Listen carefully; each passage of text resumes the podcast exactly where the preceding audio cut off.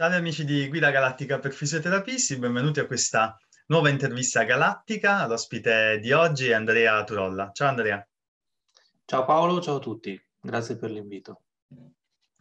Oggi con Andrea vogliamo parlare di tanti argomenti molto interessanti, quindi non, non rubo altro tempo. E Andrea, ti chiederei, come, come, al solito per tutti i nostri ospiti, di eh, presentarti ai nostri colleghi, quindi raccontarci qualcosa della, della tua esperienza sia professionale che mh, formativa. E volentieri, grazie per, per l'opportunità. Sarò breve, anche se è qualche anno che eh, sono attivo, nel senso che io mi sono laureato nel 2002 come fisioterapista. Io sono originario, vivo a Padova e ho studiato a Padova. E poi ho avuto l'opportunità anche per questioni di anagrafe, perché mano a mano che completavo corsi di studi cambiava il percorso di studi in Italia. Quindi nel 2002 ho avuto l'opportunità di laurearmi perché è stato il primo anno della trasformazione del diploma universitario in corso di laurea triennale. Poi ho conseguito l'anno successivo, il, po- poco tempo dopo, il master in riabilitazione di disordini muscoloscheletrici eh, presso l'Università di Genova, al campus di Savona, e anche in quel caso era la prima edizione del master, che prima invece era la formazione avanzata. E subito dopo il master nel 2005 c'è stato il primo corso di laurea specialistica che è stato avviato. Padova è stata una delle prime sedi per cui l'ho sono entrato e l'ho, l'ho svolto lì, quindi li ho completato nel 2007.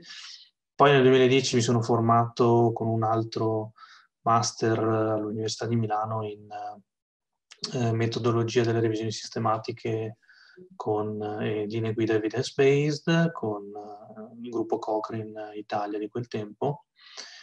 E poi invece dal 2012 al 2016 e ho svolto il mio dottorato di ricerca in neuroscienze in Inghilterra presso l'Università di Sheffield, il Dipartimento di Neuroscienze dell'Università di Sheffield e con quello diciamo un po' completato il, il mio percorso formativo in ambito accademico.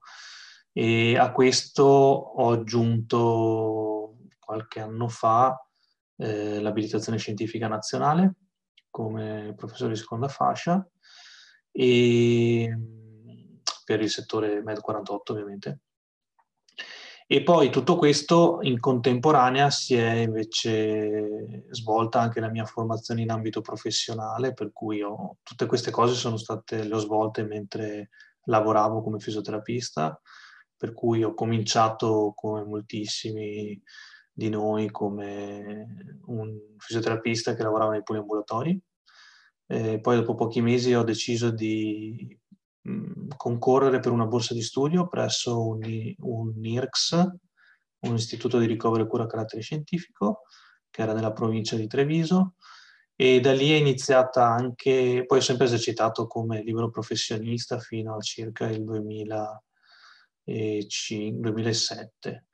E diciamo che con questa prima borsa di studio ho iniziato quello che è stato poi il mio percorso in ambito di ricerca, che è quello che oggi un po' è il core della mia attività, in quanto attraverso vari, varie esperienze professionali sono poi giunto dove lavoro oggi, e, che è un altro IRCS a Venezia, ed è un IRCS specializzato in neuroriabilitazione e dentro questo IRCS dove ho lavorato, cioè sono strutturato come fisioterapista, ho lavorato per anni come fisioterapista, parallelamente ho anche svolto attività di ricerca in ambito della riabilitazione neurologica, in particolare di, del recupero motorio dopo lesione del sistema nervoso centrale e oggi da ormai una decina d'anni dirigo un laboratorio di ricerca che si chiama Laboratorio di Tecnologie Riabilitative dove eh, sviluppiamo progetti di ricerca, dispositivi, li testiamo sui pazienti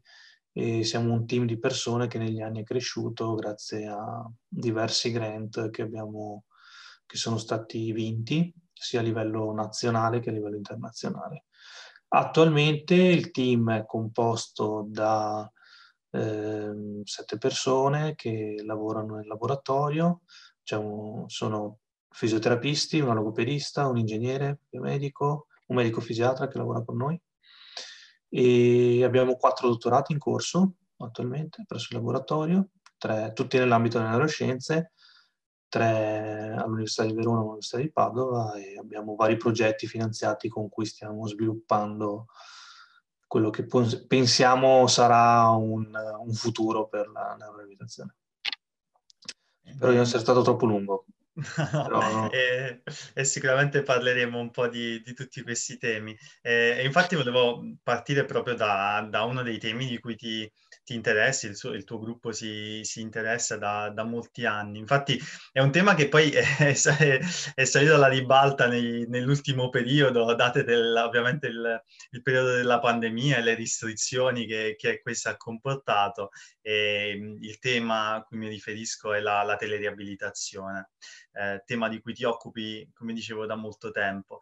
E quindi ti volevo chiedere di farci una panoramica su, su, questa tematica e in particolare toccare eh, quelli che sono i benefici ma anche i limiti della, della teleriabilitazione. Certo, molto volentieri, grazie ancora per la domanda perché ovviamente è un argomento che per me è ovviamente molto, per cui sono molto sensibile e noi ce ne occupiamo da circa una quindicina d'anni almeno, ma la teleriabilitazione esiste da molto più tempo, esiste fondamentalmente da quando c'è la possibilità di avere comunicazioni telefoniche tra le persone. Per cui il concetto di teleriabilitazione non è in realtà cambiato negli anni ed è la possibilità di eh, avere un collegamento che può essere in tempo reale o differito eh, con una persona distante da te e poter erogare la riabilitazione a distanza con la persona che rimane potenzialmente presso il proprio domicilio che sappiamo avere un, un sacco di vantaggi eh, in termini di miglioramento dell'outcome del, del paziente. E, ehm, allora, eh, quello che è cambiato in questi anni sono le tecnologie. Sono le tecnologie perché sono diventate molto più disponibili. Una volta fare teleriabilitazione significava installare nella casa delle persone tecnologie che erano, venivano da altri ambiti che non erano la salute e non erano nemmeno disponibili per tutti, per cui andavamo proprio fisicamente a portare le televisioni, le webcam occupavano mezzo tavolo, e non c'era la DSL, c'erano altre tecnologie come l'ISDN, che aveva tra l'altro alcuni vantaggi rispetto alla DSL perché era sincrona la connessione e quindi per certi versi andava meglio, uh, il video soprattutto andava meglio. Poi oggi in realtà non, non ci si accorge di questa differenza. Quindi eh, l'altra cosa che è cambiata radicalmente è la possibilità di sensorizzare la persona e sensorizzare l'ambiente in cui la persona sta. Oggi sentiamo parlare dell'IoT, l'Internet of Things, quindi tutti noi abbiamo dispositivi che hanno delle intelligenze dentro, che hanno dei sensori, che sono collegati ad una rete. Oggi è diventata la normalità, non tanti anni fa rappresentava ancora una frontiera. E per noi il vantaggio è di poter acquisire informazioni eh, sul paziente e sull'ambiente in cui il paziente sta operando, quindi per noi l'operazione è fare l'esercizio, fare la riabilitazione, riceverlo in tempo reale da, da remoto, questo lo fanno i sensori, quindi noi mettiamo mh, mm, il paziente indossa qualcosa o ha dei marker che permettono alle webcam piuttosto che ad altri dispositivi di eh, inviare dati. E quelli, quei dati che noi riceviamo hanno, eh, ci, ci, permettono di avere le, delle informazioni che sono sostanzialmente le stesse che noi acquisiamo eh, quando il paziente lavora in presenza con noi. Questa cosa di conoscere in tempo reale, di sapere cosa sta succedendo, deriva anche dal fatto che oggi le tecnologie sono presenti nella riabilitazione anche stand alone, quindi in presenza. Quindi tutti noi oggi lavoriamo con pazienti che usano sensori, che usano macchine, ci danno informazioni. Siccome il sensore è lo stesso, che sia vicino a noi o che sia lontano da noi, in realtà non cambia nulla. Quindi il grosso vantaggio è quello di poter avere un livello di interazione che è molto, e anche di controllo di quello che fa il paziente, che è molto molto simile a quello che noi applichiamo quando eh, siamo in presenza con lui. Quindi questo è un enorme vantaggio perché eh, da un certo punto di vista toglie il problema della distanza. L'altro enorme vantaggio è che in questo modo si riducono moltissimi costi legati allo spostamento dei pazienti e alla disponibilità delle infrastrutture. L'altro vantaggio è che eh, quando tu hai customizzato e personalizzato la terapia, il paziente la può fare anche senza il fisioterapista entro certi limiti e quindi può aumentare la quantità di, di riabilitazione che il paziente fa e tu la puoi monitorare, la puoi controllare da remoto, in questo caso in maniera asincrona, e eh, puoi servire molte più persone così. E, so, e persone che altrimenti non raggiungerebbero i luoghi della riabilitazione. I limiti sono ancora oggi tecnologici perché la, la differenza di, soprattutto di disponibilità di infrastrutture è, è, diversa da paese a paese. Per cui ad esempio in Italia ancora ci sono dei problemi rispetto alla banda che ti permette di, essere, di lavorare in maniera sincrona. L'altro grosso limite è che eh, non essere in presenza in realtà toglie molte, eh, molti mediatori della terapia. La relazione può essere garantita attraverso il video, attraverso l'audio, parlando, eccetera, però manca tutta la relazione immediata dal contatto corporeo, dal contatto fisico. Questo non si può replicare, anche se ci si sta ragionando, perché esistono delle tecnologie che si chiamano aptiche che permettono di riprodurre anche le forze applicate. Quindi in realtà nel futuro non è escluso che noi non avremo solo una tastiera o dei video, ma avremo anche proprio delle interfacce fisiche che tocchiamo e che permettono a distanza di interagire anche fisicamente. Però questo rappresenta ancora un po' il futuro. Quindi questi sono a grandi linee grossi benefici, grossi limiti. La pandemia ci ha insegnato che è necessario avere dei modelli eh, per essere efficaci e per garantire la continuità dei servizi. Dovremo, dobbiamo necessariamente integrare dei modelli che non sono solo quelli in presenza, cioè il modello del paziente che viene da noi o di noi che andiamo dal paziente questa cosa qui abbiamo visto che non è sufficiente perché quando subentrano altri problemi come una pandemia, i servizi saltano, si interrompono e questo per i pazienti è un enorme problema. E, ehm, e, proprio hai, detto la parola futuro e quindi mi, mi, mi, collego proprio a questo. Che futuro vedi per la teleriabilitazione? E, ehm, e, poi in particolare, non so se avete studiato, ci sono delle categorie precise di pazienti che magari dove c'è una migliore applicabilità e dove ci sono stati migliori risultati rispetto ad altri? Allora, eh, per quanto riguarda gli sviluppi, un po' quelli che ho detto, il futuro delle tecnologie saranno le aptiche che ti citavo prima, gli ologrammi, quindi la possibilità, esistono già tecnologie, senza fare pubblicità, ma c'è una grossa azienda, la più grossa azienda di informatica al mondo che ha sviluppato degli occhiali che producono ologrammi, quindi realtà aumentata e, um, un altro, un'altra cosa che nel futuro ci sarà eh, saranno sistemi di monitoraggio automatico, intelligenza artificiale che permetterà di eh, conoscere, ad esempio, sapere se un paziente cade a distanza, cose del genere. Eh, dove può essere maggiormente applicata? Allora, eh, quando è stata, è stato studiata la teleriabilitazione si è sempre pensato ai modelli di cronicità. Quindi i pazienti elettivi dall'inizio sono sempre stati quei pazienti che hanno bisogno ne, nel lungo periodo di una continuità e di un supporto. Quindi moltissimi studi ci sono stati nell'ambito delle broncopneumopatie, delle eh, insufficienze cardiache, ma anche eh, nell'ambito, ad esempio, dell'artroprotesica, perché lì è possibile eh, portare subito il paziente a casa, che come dicevamo è, è fondamentale per il recupero, e farlo lavorare a distanza più o meno con gli stessi effetti, anzi con gli stessi effetti, per certi aspetti anche migliori, perché c'è l'aspetto motivazionale di essere a casa e di non essere in un ospedale, anche nelle fasi post-operatorie, quindi anche in fase acuta.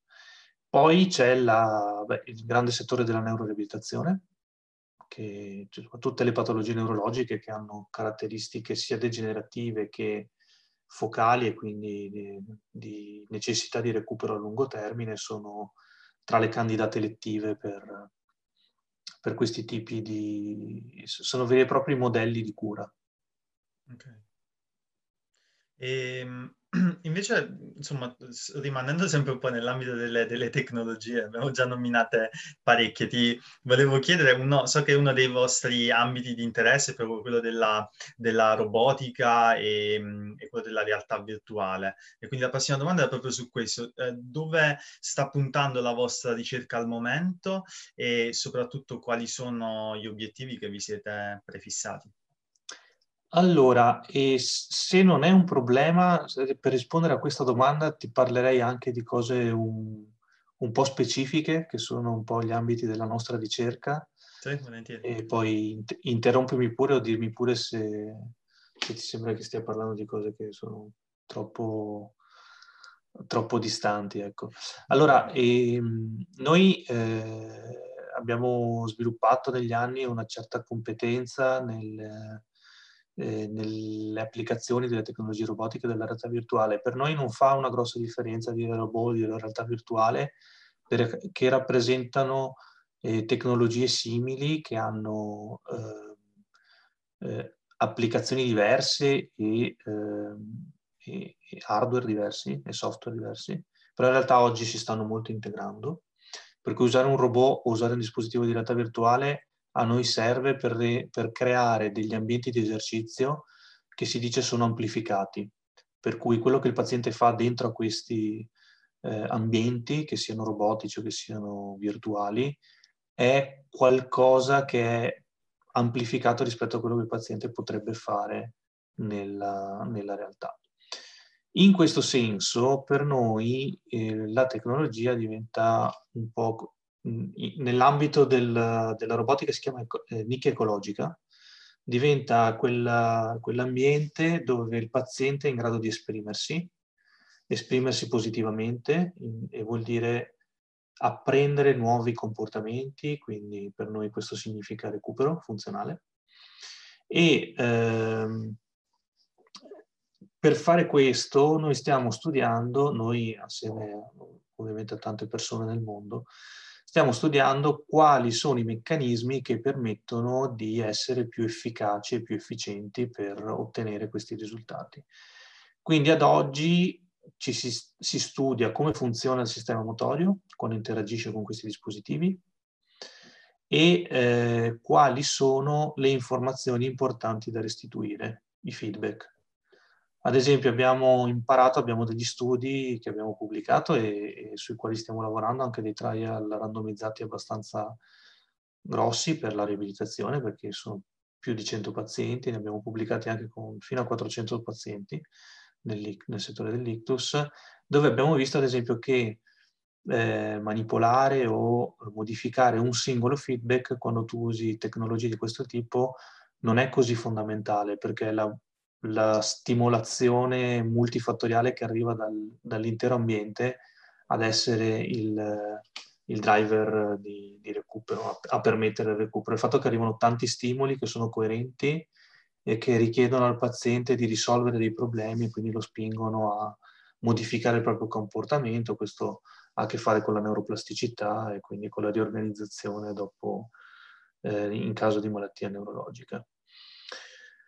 E gli obiettivi che ci siamo prefissati sono molto vicini a quelli che sono poi i progetti per i quali siamo stati finanziati e un po' più nel dettaglio. Ad esempio, oggi stiamo iniziando a studiare con l'imaging se ci sono dei biomarker che ci permettono di predire quale sarà il recupero, ad esempio in pazienti che fanno riabilitazione con l'arto superiore dopo ictus oppure di eh, studiare, di leggere in tempo reale i segnali elettromiografici, quindi la, i segnali elettrici che vengono dal muscolo, sia per creare di nuovo dei modelli di predizione del recupero, ma anche per controllare queste macchine. Per cui, ad esempio, se il paziente non è in grado di muovere il corpo, ma è in grado di attivare i muscoli, noi stiamo cercando di fare in modo, e per alcune cose ci riusciamo, con la mano riusciamo già a farlo, grazie a un braccialetto elettromiografico, e riusciamo a leggere i segnali muscolari, siccome facciamo apprendere al braccialetto come si muove la persona,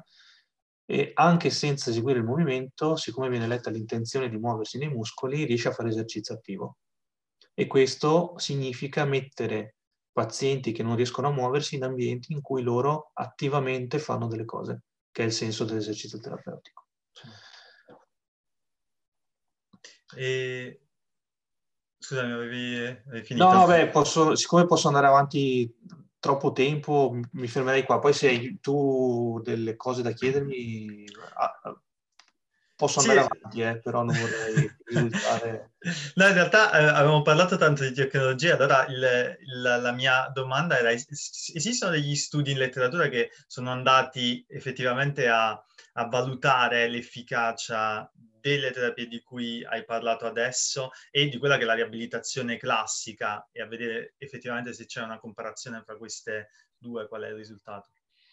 Certo, ci sono, in realtà è stato il primo quesito che ci si è posto in ambito di ricerca, proprio perché quando si sviluppa una nuova modalità riabilitativa, indipendentemente dal fatto che ci sia o no una tecnologia, la prima domanda è, ok, funziona, ma funziona più di quello che faccio già o funziona uguale? Perché se funziona uguale vuol dire che ho costruito un bel giocattolo, ma non ho nessun valore aggiunto rispetto alla conoscenza che già avevo.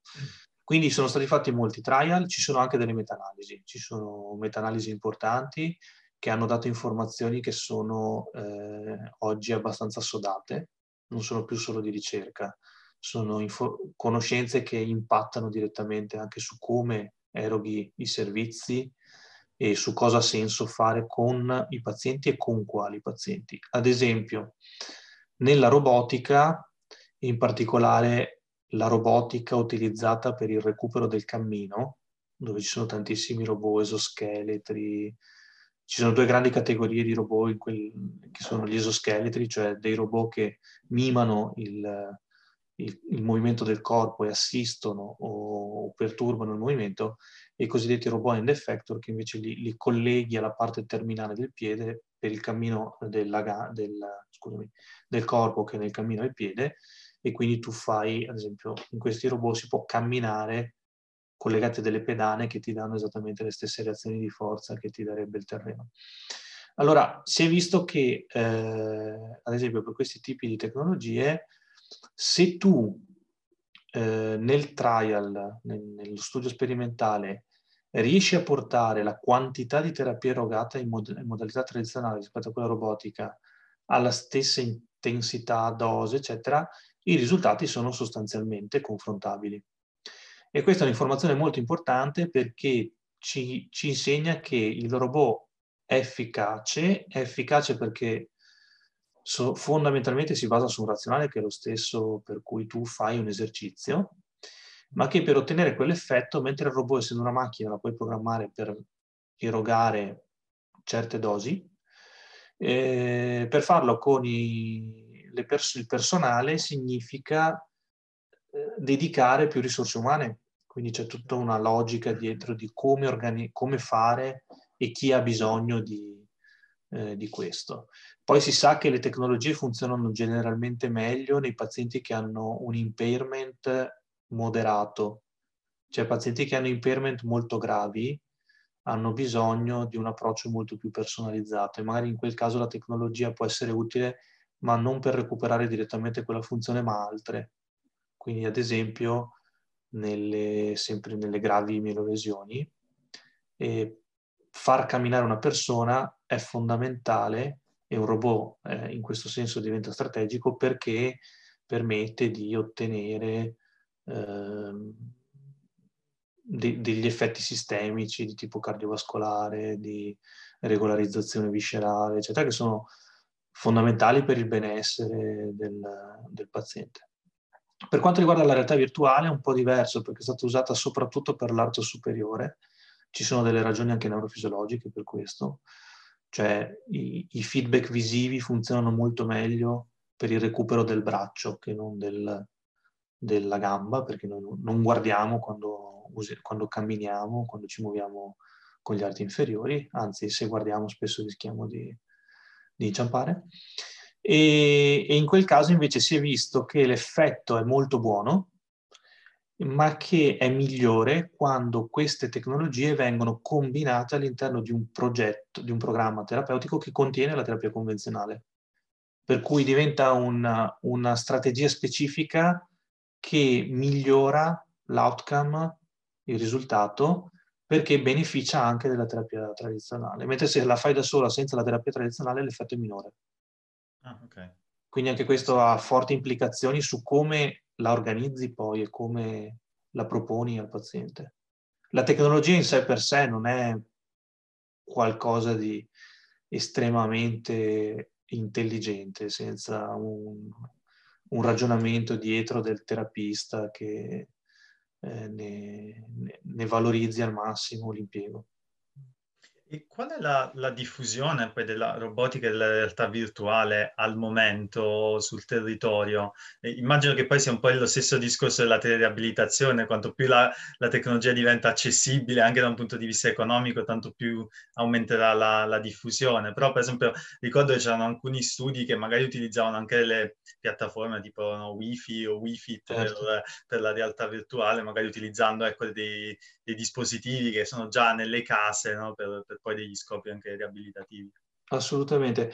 Allora, questo è un periodo molto mm, dinamico da questo punto di vista perché, come citavi tu, ci sono stati forti cambiamenti nel mercato delle tecnologie di consumo, per cui molte di queste tecnologie, di questi sensori di cui abbiamo parlato, sono diventati disponibili. Oggi un, un comune smartphone contiene un, un inclinometro, un GPS, un, quindi un wifi, quindi ha già delle, si chiamano de, degli, de, dei sensori inerziali, quindi degli IMU, che danno un sacco di informazioni. E così, hai citato le console, insomma, il videogioco si è spostato dall'uso delle dita all'uso del corpo per interagire. Allora, eh, questo ha creato delle, delle situazioni molto strane perché eh, da un lato tutti hanno intravisto l'opportunità di eh, avere nuove tecnologie a basso costo accessibili e quindi di poter innovare. Dall'altro ci sono dei limiti perché le tecnologie di consumo in, in genere sono delle tecnologie chiuse e poco personalizzabili, per cui capita spesso che in realtà di quelle tecnologie ne usi una piccolissima parte sui pazienti perché i pazienti non hanno un livello di competenza tale per poterle utilizzare. Poi ci sono problemi legati ai rischi, nel senso che c'è tutto un problema medico-legale rispetto al fatto che utilizzi tecnologie di consumo per fare terapia. Infatti eh, i grandi distributori si sono subito tutelati mettendo nei manuali non c'è indicazione all'uso medico perché in Italia non esiste, ma in altri paesi una class action di questo tipo porterebbe a, insomma, a problemi grossi per le grandi company. Quanto sono diffuse? Per cui diciamo che c'è una, una, doppia presenza. Una delle tecnologie di consumo che vengono... I pazienti su questo tra l'altro sono molto attivi. Sono loro che mm, spontaneamente eh, trovano anche le soluzioni, quindi in questo senso vanno assolutamente supportati e affiancati perché hanno bisogno di, di ricevere le informazioni corrette. Poi c'è un, un, invece il vero e proprio ambito della diffusione di tecnologie me, di, di tipo medico, che invece hanno livelli di personalizzazione, certificazioni, sicurezze che altre tecnologie, che le tecnologie di consumo non hanno. E queste sono diffuse, e questa è una cosa molto curiosa, a seconda del paese. Per cui eh, devo dire che su questo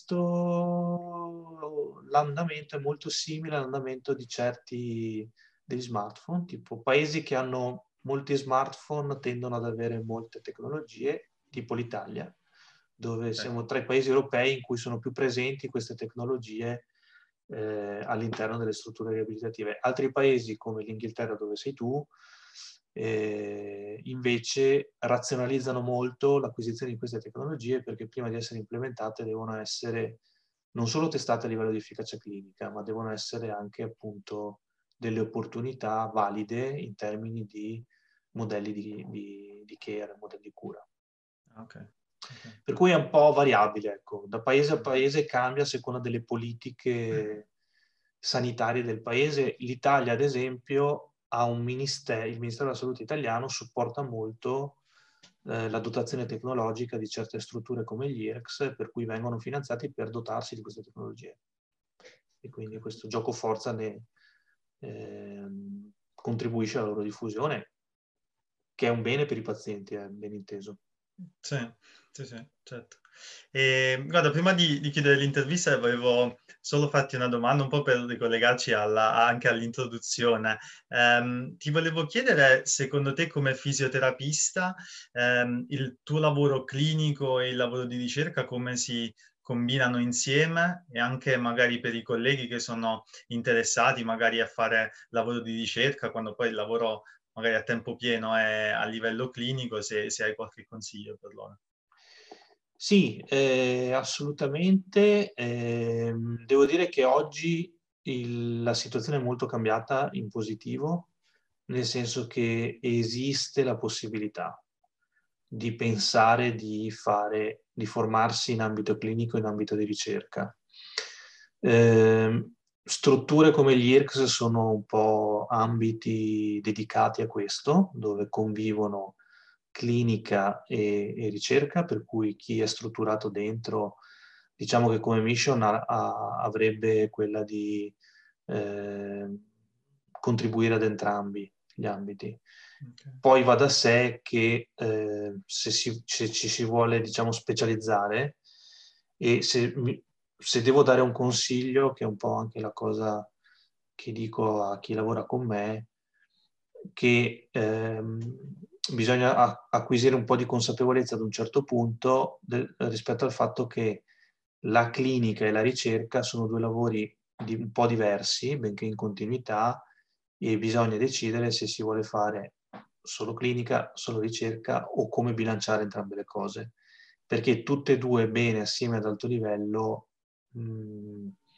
è, è, molto complesso, ma è molto complesso in, in qualunque paese. Eh. Addirittura nei paesi anglosassoni dall'inizio ti chiedono cosa vorrai essere come professionista, un ricercatore o un clinico, perché sono due percorsi in realtà che a un certo punto un po' si differenziano perché ci sono necessità diverse e il lavoro è diverso.